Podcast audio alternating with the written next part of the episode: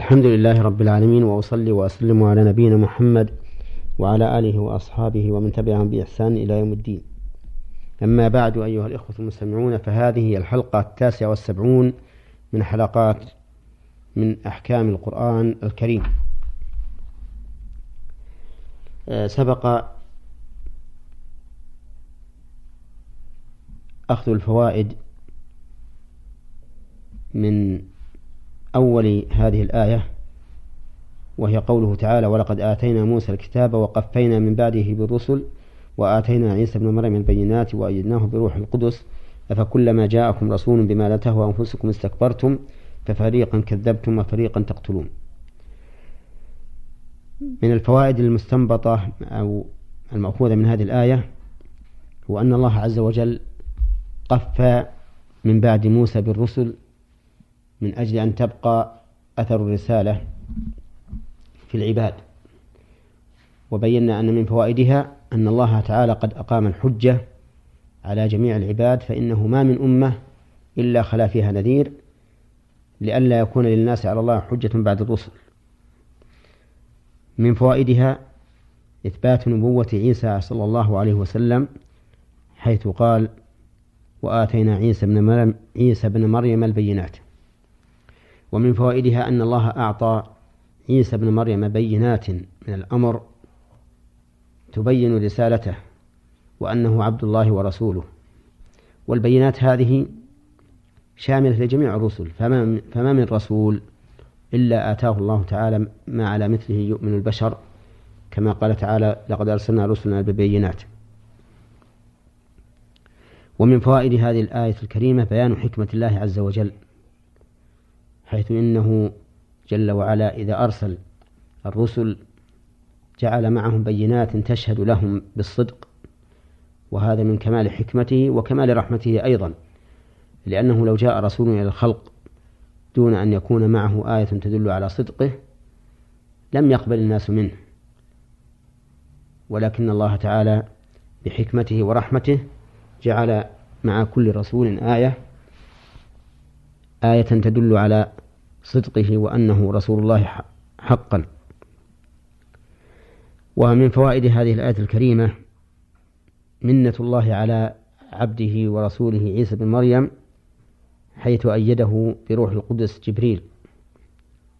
ومن فوائدها بطلان دعوى النصارى ألوهية عيسى بن مريم عليه الصلاة والسلام، لأنه أُيد بروح القدس، ولو كان إلها لم يحتج إلى تأييد أحد، ولكنه عبد الله ورسوله، كما قال النبي عليه الصلاة والسلام: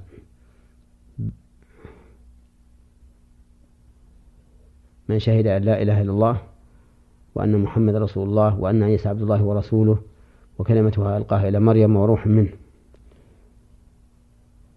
وقد تبرأ عيسى عليه الصلاة والسلام من دعوى من ادعى أنه إله معبود مستحق للعبادة، في قوله صلى الله عليه وسلم حين يسأله الله يوم القيامة: وإذ قال الله يا عيسى ابن مريم أأنت قلت للناس اتخذوني وأمي إلهين من دون الله قال سبحانك ما يكون لي أن أقول ما ليس لي بحق إن كنت قلته فقد علمته تعلم ما في نفسي ولا أعلم ما في نفسك إنك أنت علام الغيوب ما قلت لهم إلا ما أمرتني به أن اعبدوا الله ربي وربكم وكنت عليهم شهيدا ما دمت فيهم فلما توفيتني كنت أنت الرقيب عليهم وأنت على كل شيء شهيد.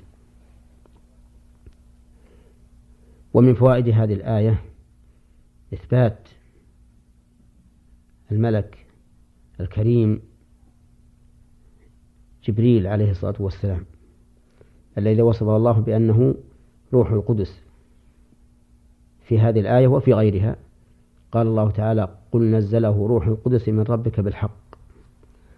ومن فوائد هذه الآية الكريمة بيان أن بني إسرائيل لا يقبلون ما جاءت به الرسل، بل كلما جاءهم رسول بما لا تهوى أنفسهم أي بما لا يعتقدون أنه حق استكبروا.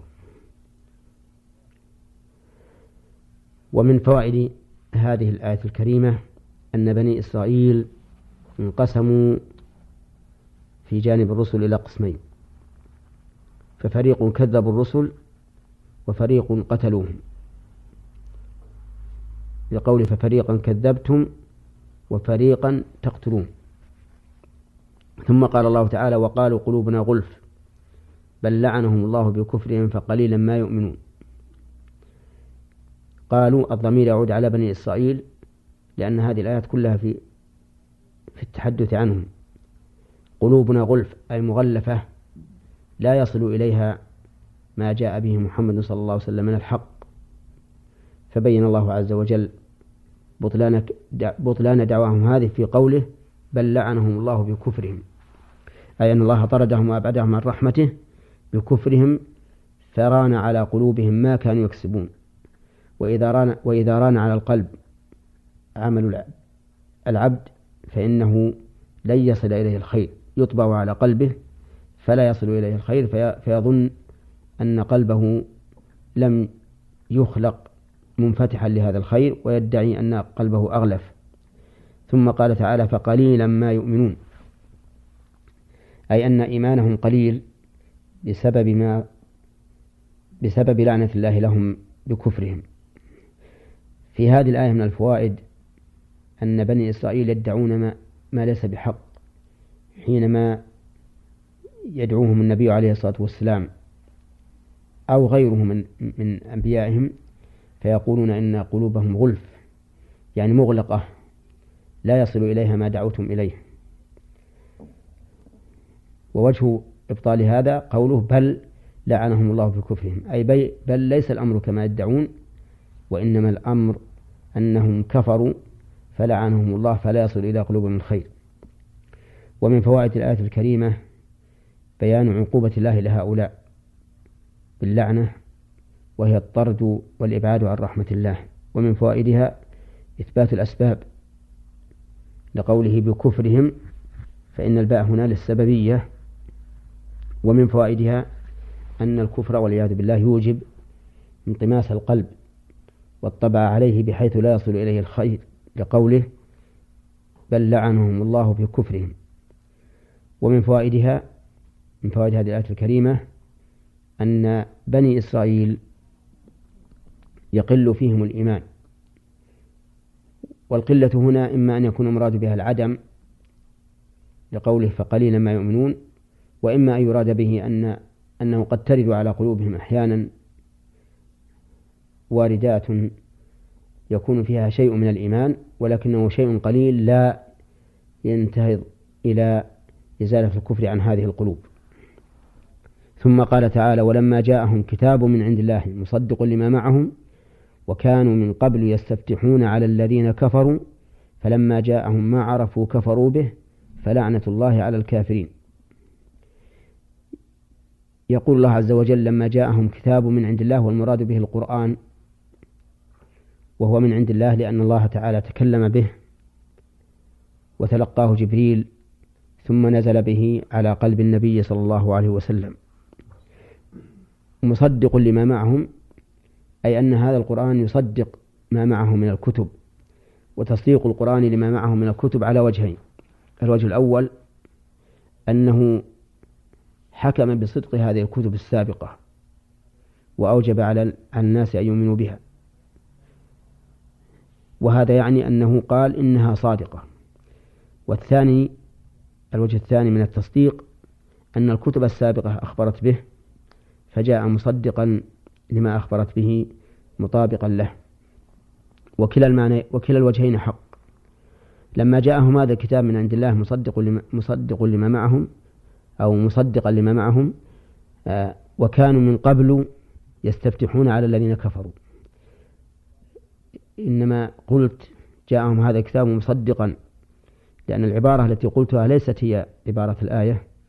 أما الآية فيقول ولما جاءهم كتاب من عند الله مصدق لما معهم وكانوا من قبل يستفتحون على الذين كفروا، يعني أن هؤلاء اليهود كانوا من قبل يستفتحون على الذين كفروا، أي يستنصرون عليهم بالرسول الذي وعدوا به، وكانوا يقولون إنه سيبعث نبي وسنكون من أتباعه يقولون ذلك وسننتصر عليكم يقولون ذلك للكافرين، فلما جاءهم ما عرفوا، أي جاءهم ما عرفوا أنه الحق وأنه الرسول الذي كانوا ينتظرونه، كفروا به ولم يقبلوا ما جاء به، فلعنة الله على الكافرين. يعني أن هؤلاء لما كفروا بالرسول عليه الصلاة والسلام الذين عرفوه كما يعرفون أبنائهم استحقوا اللعنة من الله عز وجل، وهي الطرد والإبعاد عن رحمة الله. وهنا قال فلعنة الله على الكافرين ولم يقل فلعنة الله عليهم. والإظهار في موضع الإضمار له فوائد، منها الحكم على مرجع الضمير بهذا الوصف الظاهر الذي حل محل الضمير، ومنها إرادة التعميم.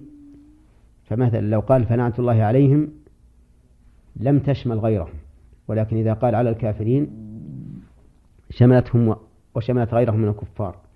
ثم لو قال فلعنة الله عليهم لم يتبين أنهم كفار بهذا الكفر، ولكنه قال فلعنة الله على الكافرين ليحقق بذلك اتصافهم بالكفر.